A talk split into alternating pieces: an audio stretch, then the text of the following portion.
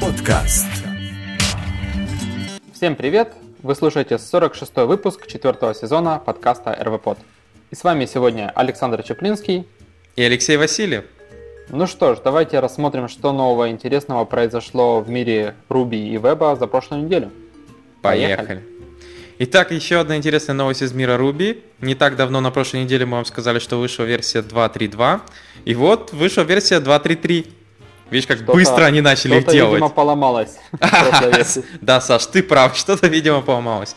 А, прошлая версия сделала регрессию в использовании, если ты используешь refinements и модул uh, prepend в одном классе, то можешь получить новый метод error. То есть они произвели определенную регрессию, и в данном случае uh, 2.3.3 фиксит эту регрессию. Угу. Так что вот так у нас э, не, быстро вышла версия 2.3.3. Да, а то я думаю, может, вдруг неожиданно они начали, типа, еще быстрее делать Руби, знаешь, там, денег пришло или что-то еще. Ну, нет, да, ты прав. Регрессии фиксят. А, я, кстати, не так давно решил сначала обновиться на 2.3.2, и вот как только запустил процесс на одном из серверов, я такой, знаешь, типа, решил почитать новости, захожу, там написано, вышло 2.3.3 и регрессию фиксит. И я такой, блин, ладно, сразу накатываем 2.3.3. А, хорошо. Не будем о таком, перейдем к следующим новостям. Ruby 2.4 заинтродюсил новую опцию для парсинга CSV данных, которая называется Liberal Parsing. А, что это дает?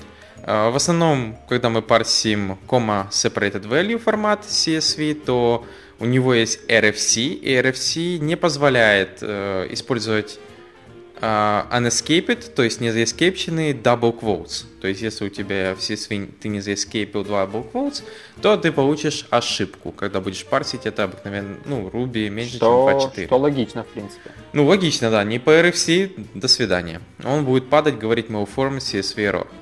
Uh, в 2.4 добавили новую опцию, которую ты можешь сказать, включи мне, пожалуйста, либеральный парсинг.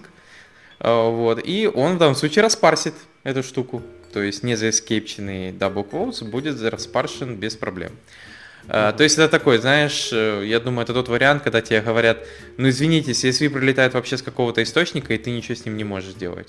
То есть тебе надо или писать свой фиксер, а потом парсить Ruby, или в данном случае использовать Ruby 2.4 э, с либеральным парсингом опций. Как-то так. Вот. И последняя хорошая статья. Антон э, Давыдов написал Ruby Tips, вторую часть, в которой рассказывает разные полезные штуки, которые есть в Ruby и, возможно, вы не знали. Например, что у Ruby есть э, некий security level, то есть уровень security это dollar $safe, глобальная переменная, и устанавливая какие-либо значения от 0 до 4, вы можете получать разный уровень, ну, я бы не сказал безопасности, но э, разных вещей, которые Ruby будет отслеживать или нет. Email regex, например, он есть встроен в URI библиотеку. То есть можно не писать свой или копипастить откуда-то, а просто взять оттуда. Uh, дальше рассказывается про такие вещи, как глобальная дата uh, объект, uh, символы какие есть интересные. Также рассказывается про BSearch. BSearch мы уже не так давно рассказывали. Uh, binary search. Range to array и хэш методы. Там, например, про Э, Double Split, про который мы расскажем чуть дальше потом, и многие другие полезные штуки. Вот, поэтому, если вам интересно, а я думаю, многие интересные штуки не знали, можете посмотреть, полистать эту статью. Да, насчет, кстати, email Regexpo это действительно интересно, потому что я вот как не вспомню, каждый раз, когда нужно проверять или валидировать email, или выпаршивать email, вечно лезешь куда-то, не знаю, на Stack Overflow или в сорцы какого-нибудь там девайса, да, чтобы найти mm-hmm. этот regex, который используется для того, чтобы валидировать email. Mm-hmm. А действительно, все, все в принципе есть. Да, он прямо из коробки в библиотеке URI находится. Ну, URI только надо будет зарекварить, она по дефолту Ну, да, рекварится. но тем не менее, mm-hmm. это же не, не копипаст какой-то. Ну да. А, ну да ладно.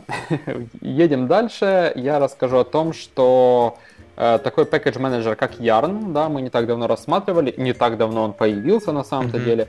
И вот уже он саппортится во всю Travis CI, э, то есть при том, когда вы пушаете э, свой код, если у вас в, как бы, в проекте есть yarn.log, э, Travis CI запустит как бы yarn, использует yarn команду вместо дефолтной npm install, э, что как бы уже круто действительно, то есть уже он признан CI, да, ну, как, по крайней мере, Трэвисом, вот, и, в принципе, да, это ну, скажем так, я его не, мы его неожиданно начали использовать. Я об этой фиче узнал вот как раз вот написали, а я вот...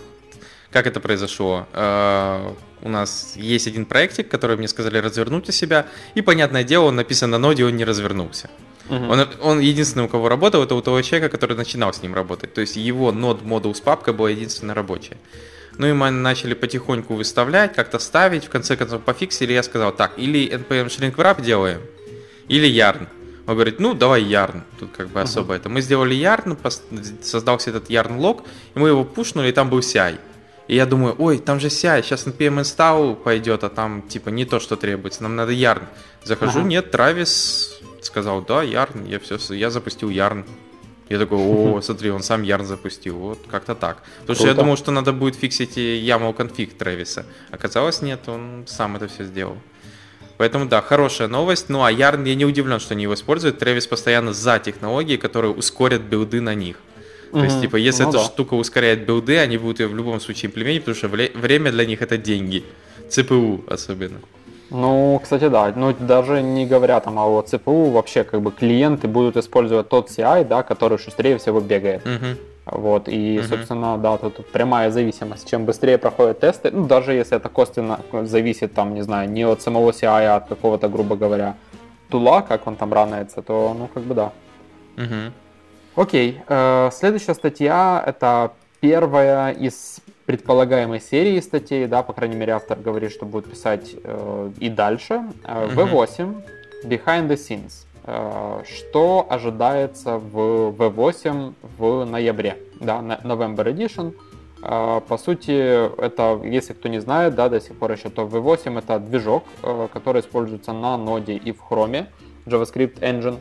Вот, и, собственно, мы много, не знаю, там, рассматриваем того, что происходит в ноде, иногда какие-то фичи, которые пилятся в Chrome, но что же как бы на уровень ниже, да, что же происходит реально в самом движке, который используется для выполнения JavaScript. Uh-huh. Вот. И вот здесь автор рассказывает вообще о работе, которая ведется на данный момент, э, об импрувментах, которые они стараются заимплементить, вплоть до того, что импрувменты настолько как бы низкоуровневые, что как бы просто фиксят элементарно даже вот операторы, да, по, по, по, как бы по одному. Вот как бы отдельный кусочек про instance of, такой оператор, который будет uh, заимпрувлен, да, будет быстрее работать.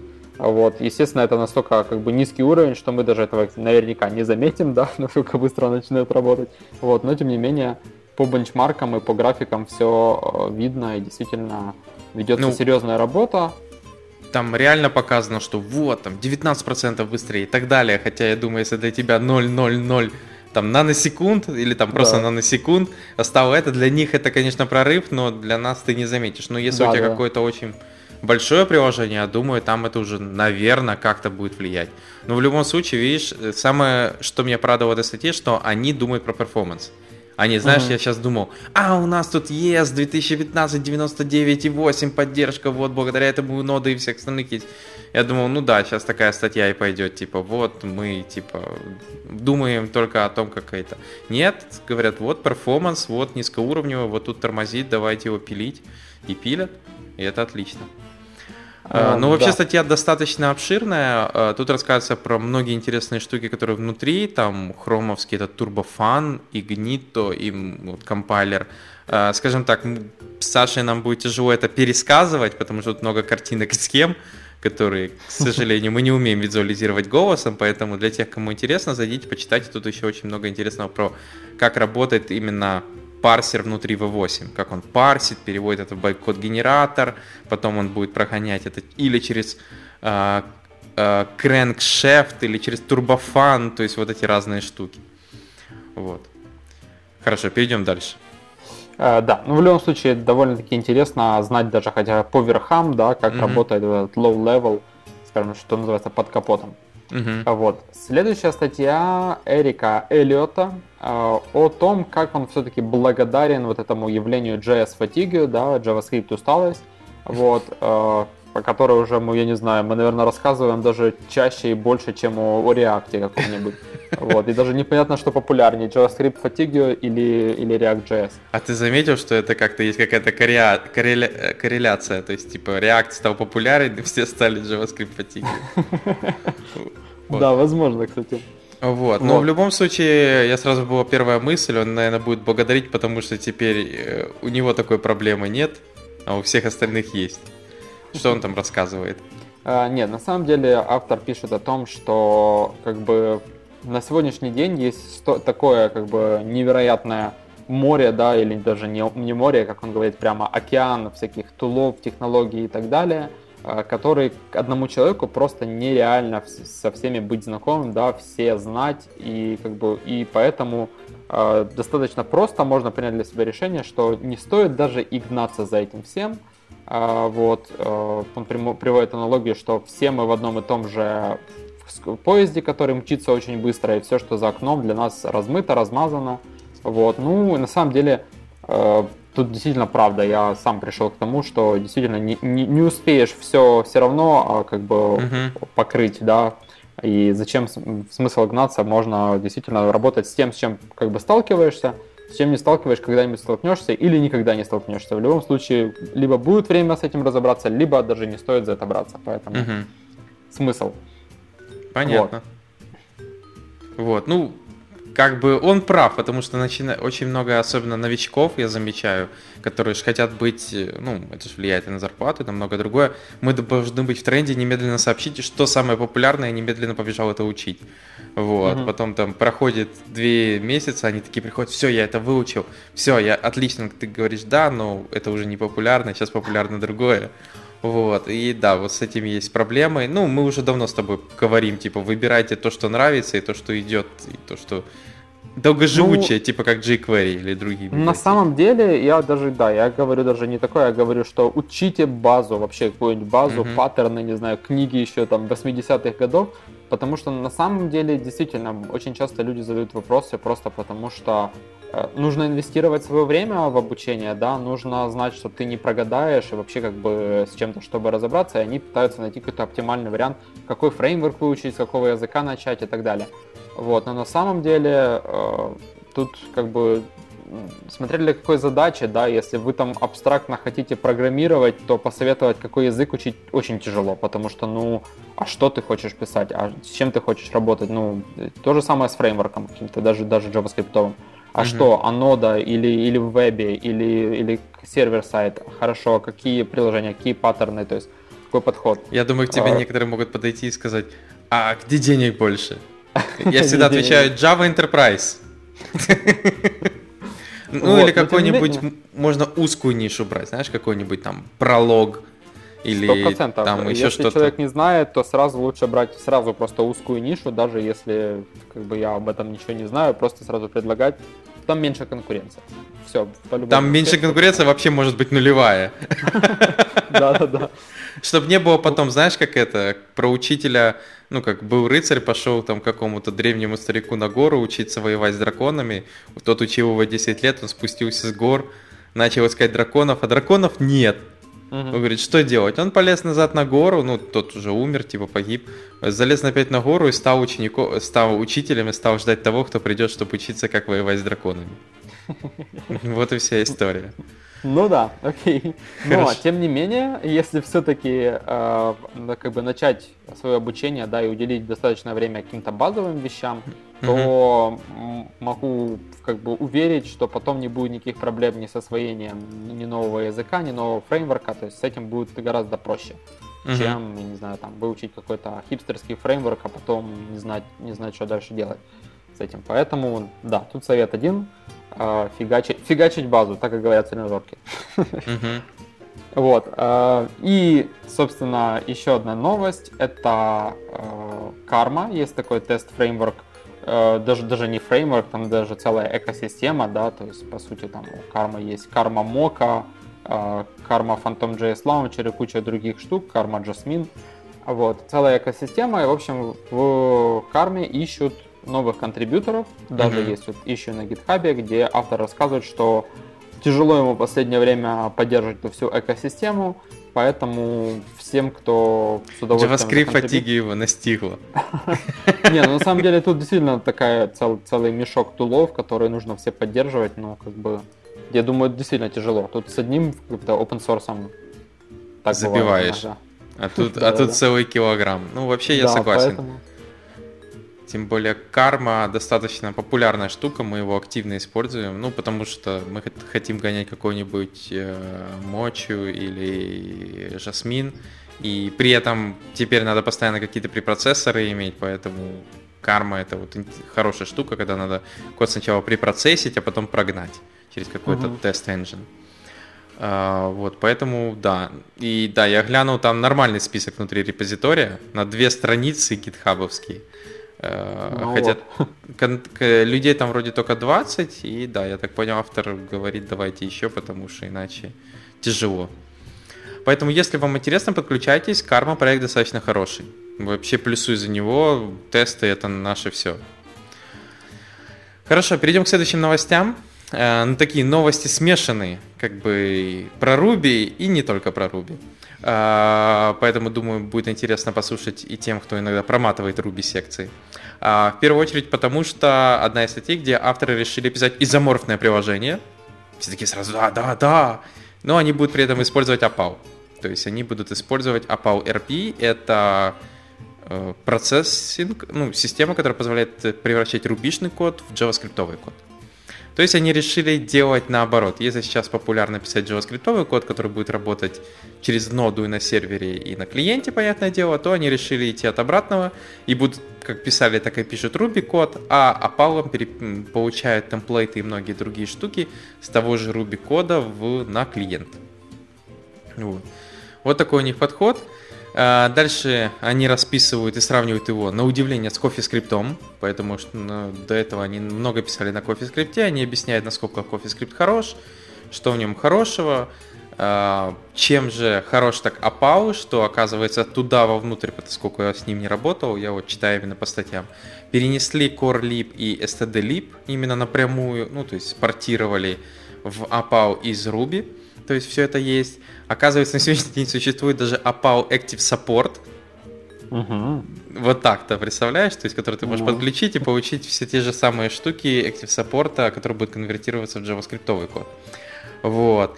И темплейт engine, понятное дело, то есть поддержка, например, того же ERB, который будет работать как и на клиенте, так и на сервере. А, автор показывает примеры кодов, которые они пишут, которые конвертируются на клиенте на сервере. Как они дебажат и используют, что, оказывается, APAO поддерживает source мапы. Вот. То, что Sprockets очень долго не, не знает, не поддерживает, я уже не помню, а, поддерживает или нет.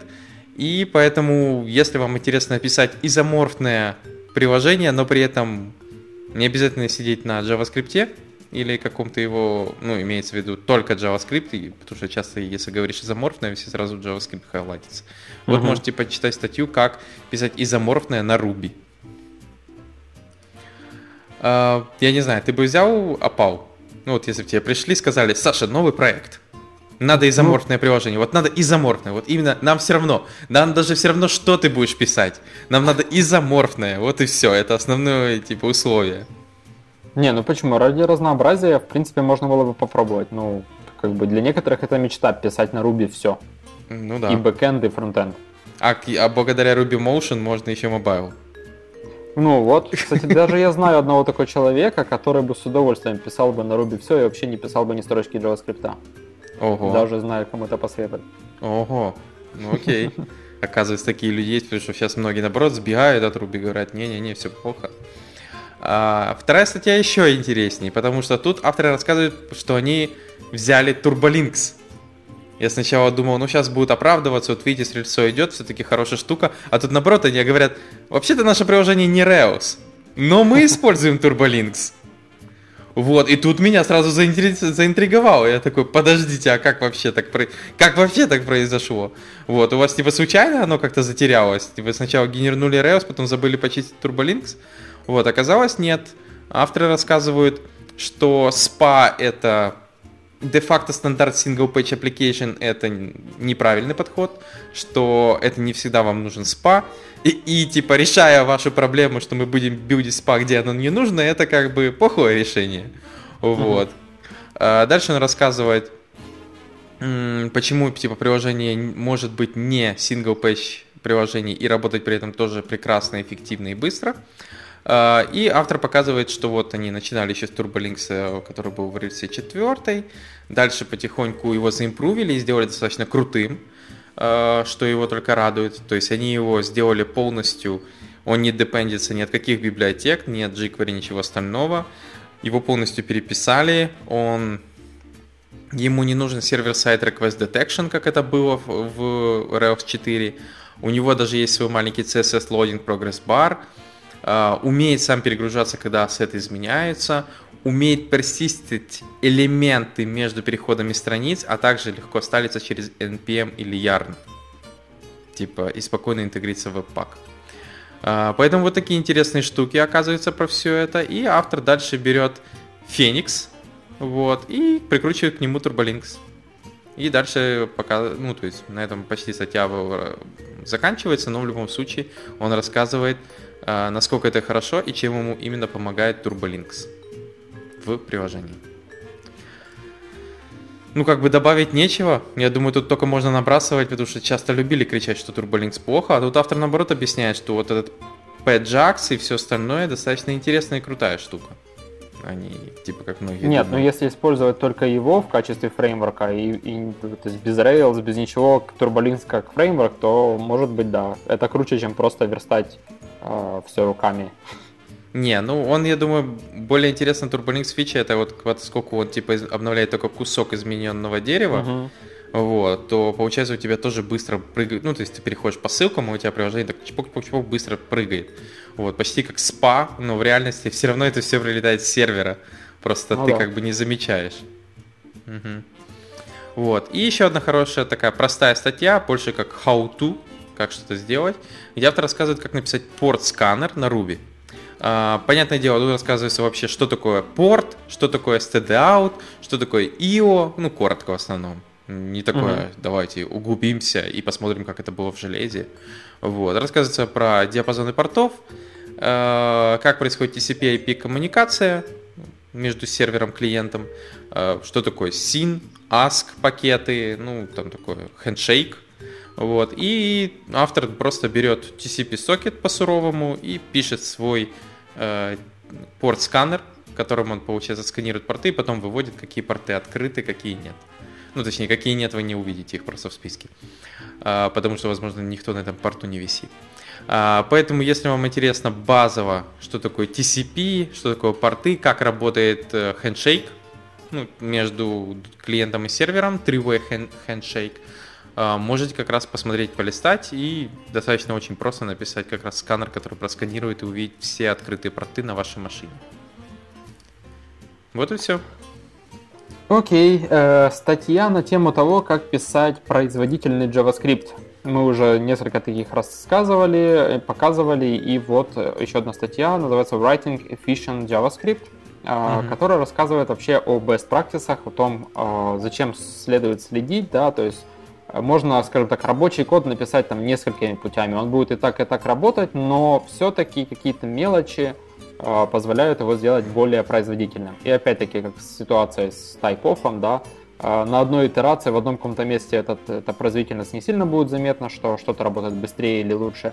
Но в общей сложности, если вы пишете большой проект и пишете его правильно, то как бы memory ликов каких-то, тормозов, а, лагов, даже не багов, а лагов будет меньше, если mm-hmm. все-таки за этим всем следить.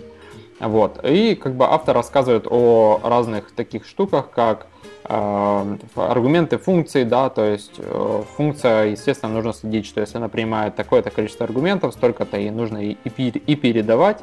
Вот, даже если вы там бросите на один меньше, э, если код внутри написан хорошо, она вроде как сработает, но как бы для самого движка это как бы не очень хорошо.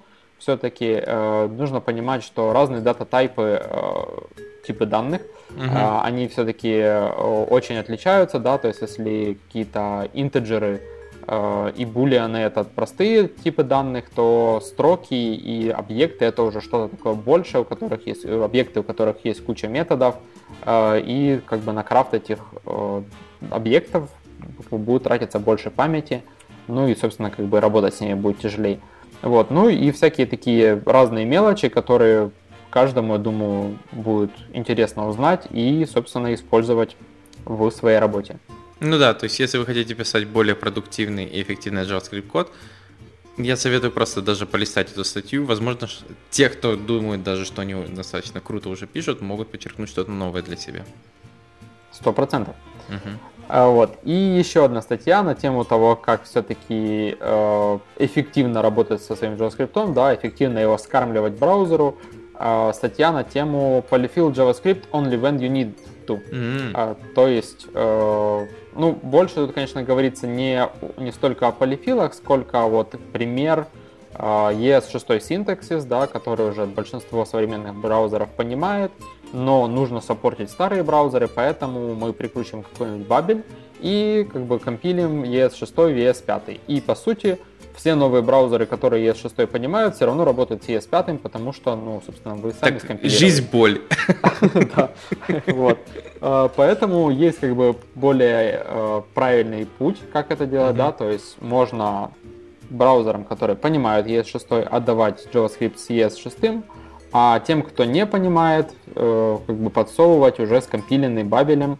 Вот, и для этого есть такой э, проект, или даже сервис, который называется Polyfill.io, uh-huh. вот, который позволяет вам э, вставить э, скрипт, который сможет задетектить, что за браузер и что он может, как бы, собственно, какие фичи поддерживает и что ему можно скормить.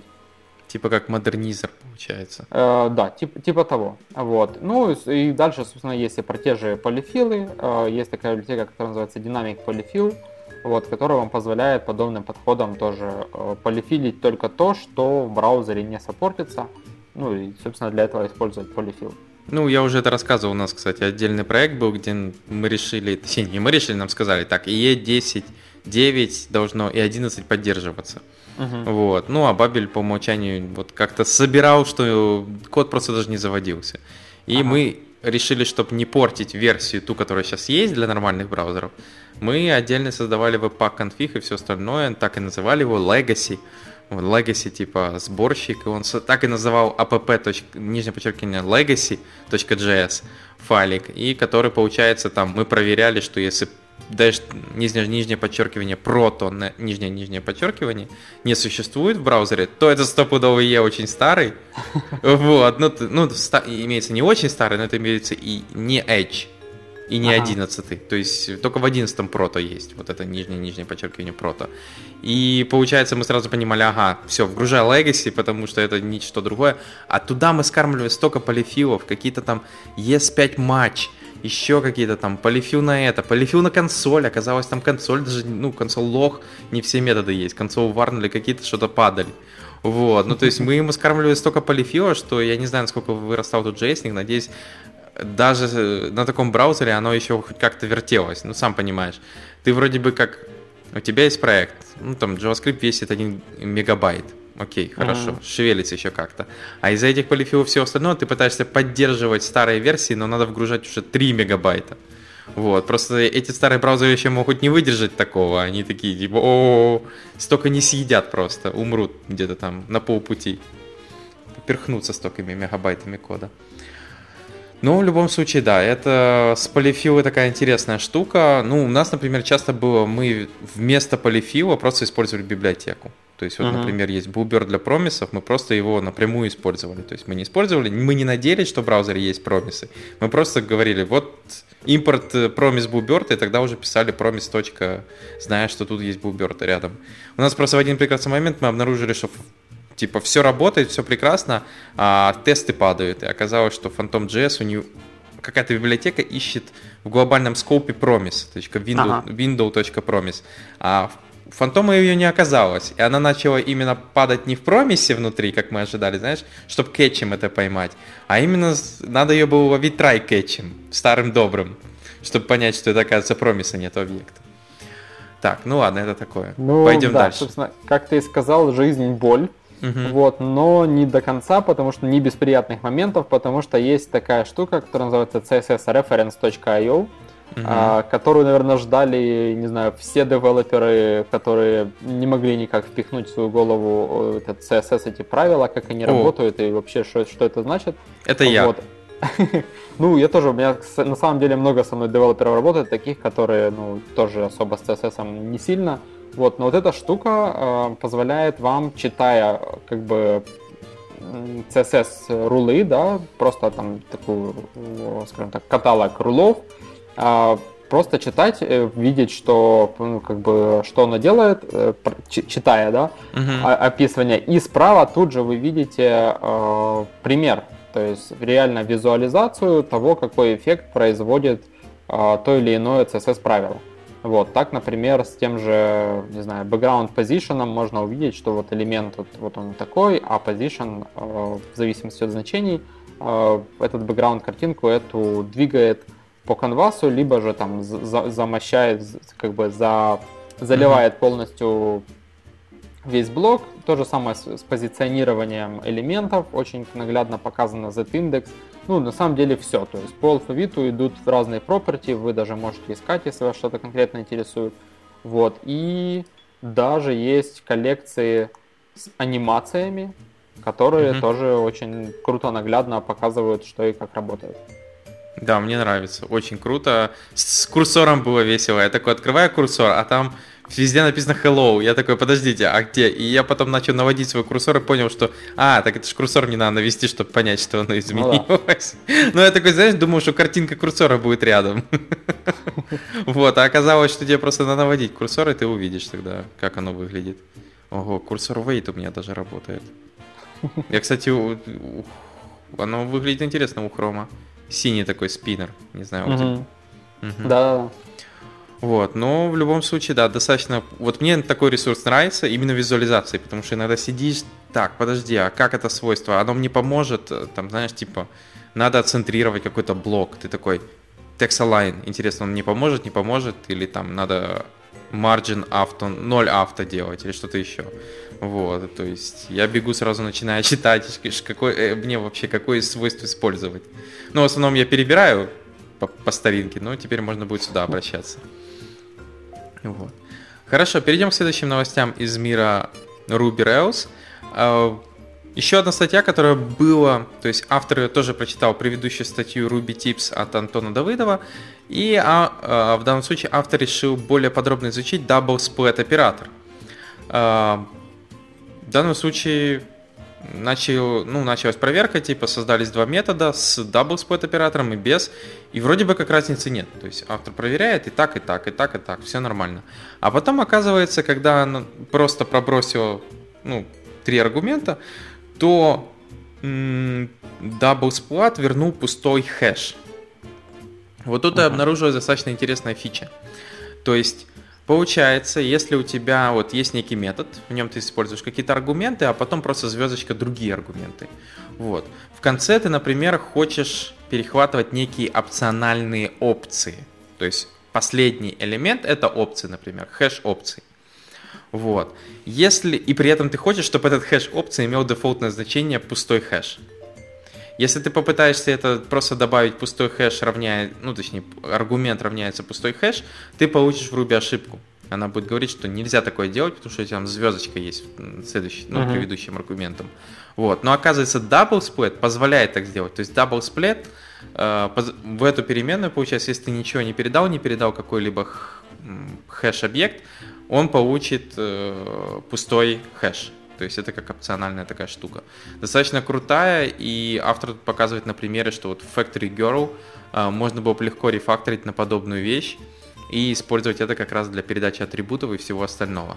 Ну, понятное дело, что э, Factory Girl не использует такой подход, он использует другую, ну, другую штуку, но круто, что автор именно больше пояснил, как работает именно double splat вот этот оператор. Поэтому, если вы не знали, почитайте, очень прикольно. А следующая статья рассказывает про то, как более быстро генерировать JSON, используя Postgres. Недолго думая, могу, автор что сделал правильно? Он заставил Postgres генерировать JSON. в обход Ruby. То есть Ruby, я так понял, просто делает и плюется этими JSON. Ага. Ну, то есть, потому что внутри э, Postgres уже есть функция для работы с JSON, всякие row to JSON или там array to JSON, э, точнее, да, array to JSON тоже есть, и многие другие. То есть ты можешь просто сказать, выбери мне это, это, это, а потом в конце дописываешь, говоришь, я хочу это в JSON, и он тебе это JSON выдаст. Слушай, это же фиксит вообще все проблемы, что использовать, Rubble, не Rubble, Active Model Serializer. Просто берешь все рекорды из да, базы и это тупо в JSON. Да, и это будет быстрее, понятное Быстрее, дело, намного. конечно. Вот, потому да. что ты просто это выплевываешь и даже не задумываешься. Ну, единственное, э, минус, что, ну, если тебе надо какие-то очень кастомное поле или какое-то прикалькулируемое, тебе придется его писать в Select. Вот в этом, наверное, ну, да. минус. Вот, то, то есть у тебя не будет кода. А, но а, в любом случае, а хочешь, я тебе расскажу еще секрет, еще как быстрее это делать? Можно Давай. вообще убрать Ruby, берем Nginx, и для него есть модуль для Postgres, который позволяет ага. внутри Nginx писать в конфиге селекты и другие вещи. Вот. И у тебя получится такой мега быстрая пишка, потому что Nginx будет напрямую спрашивать Postgres, а Postgres будет с селекта конвертировать JSON и сразу его выплевывать. Это круто. Я читал, что с помощью этого парни достигли где-то там чуть ли не ну там пару десятков раз производительность по сравнению с Ruby, угу. которым этим занимался. Но опять же, я говорю, гибкость у этого подхода минимальная, но если вам просто нужно read-only API, которое должно плюваться минимальным, вот просто рекорды, вам надо выплевывать рекорды. Ну, с каким-то там минимальным можно еще при калькуляциями делать, знаешь, там а, вот этот A плюс B сделать э, mm-hmm. с тех же полей то вообще берем Nginx, берем Postgres, и у вас будет опишка просто невероятно быстрая. Хоть и, возможно, и не гибкая, когда придут и скажут, а можно еще так, вы скажете нет. Э, у нас напрямую, у нас тут почти напрямую как в базу ходит. Вот. Ну тут да, еще security модель непонятно, как ее правильно делать. Но в любом случае можно и так. И последняя полезная ссылка по Ruby это Threaded. Это в данном случае форум engine, который написан, то есть engine для Ruby on Rails, то есть его можно использовать или сам по себе, или интегрировать в Rails приложение. А, поддерживает SQLite, MySQL или Postgres. А, в основном очень быстрый, PageSpeed score у него просто невероятный для User Experience 99+, для Mobile 88+. Ну, хотя по нему и видно, что как бы он, он будет быстрый и минимальный, потому что он так и выглядит на, как раз на это все.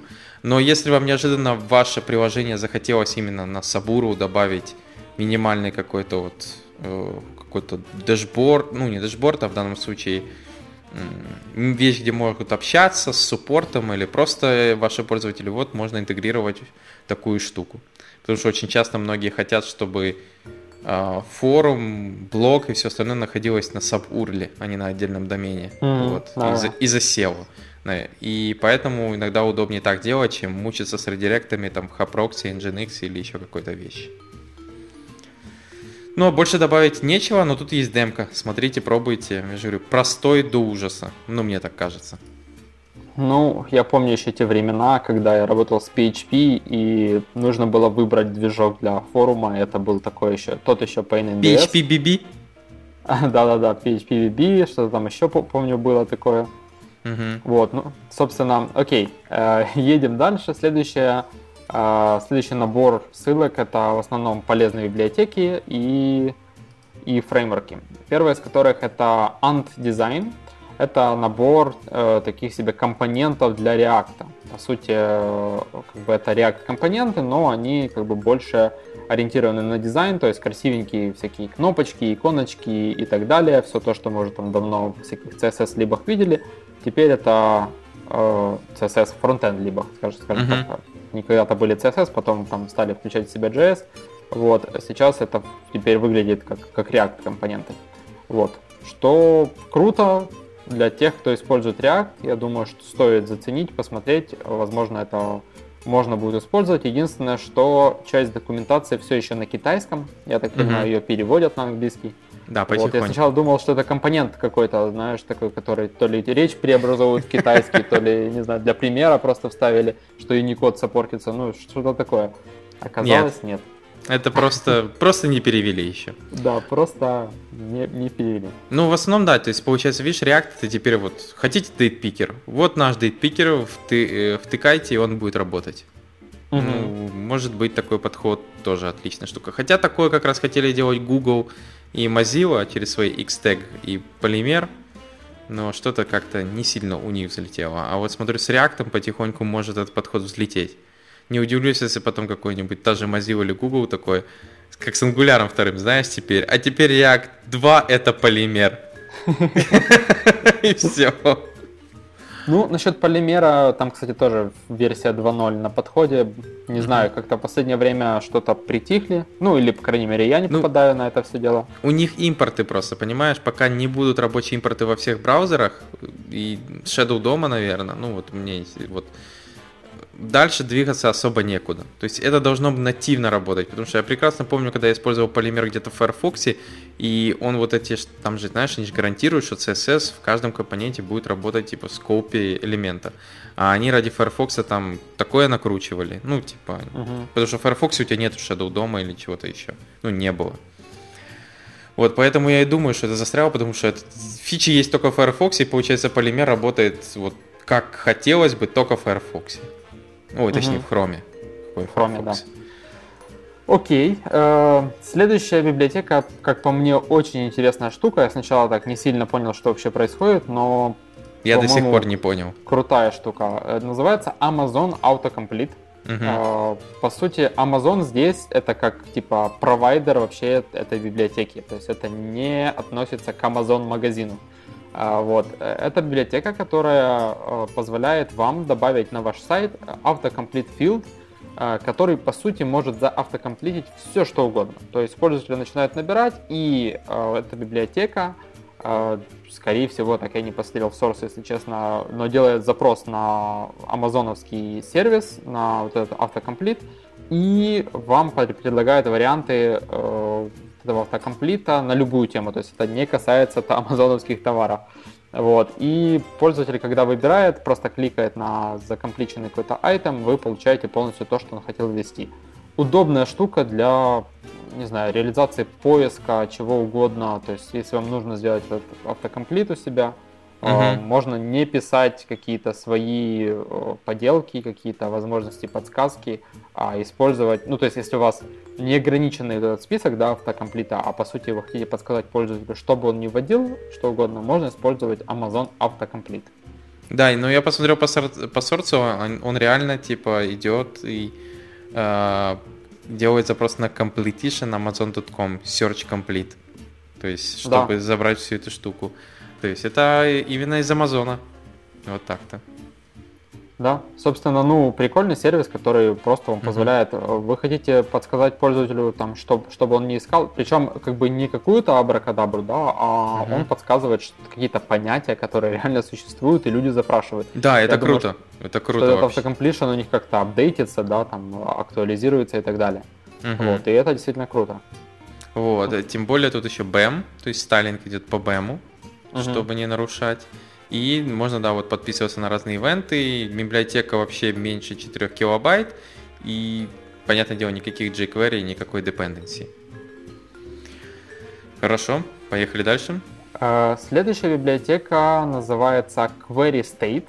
А, и, по сути, это небольшая библиотека, которая позволяет вам а, сохранять э, state вашего приложения в адресной строке в качестве query string. Uh-huh. Вот. Сначала, когда я на это посмотрел, я подумал, ну и что здесь такого? Я могу в две строчки взять value из инпута и вписать его в query string. Но Мы так и деле, пошли библиотека... смотреть. типа в код. Да, да.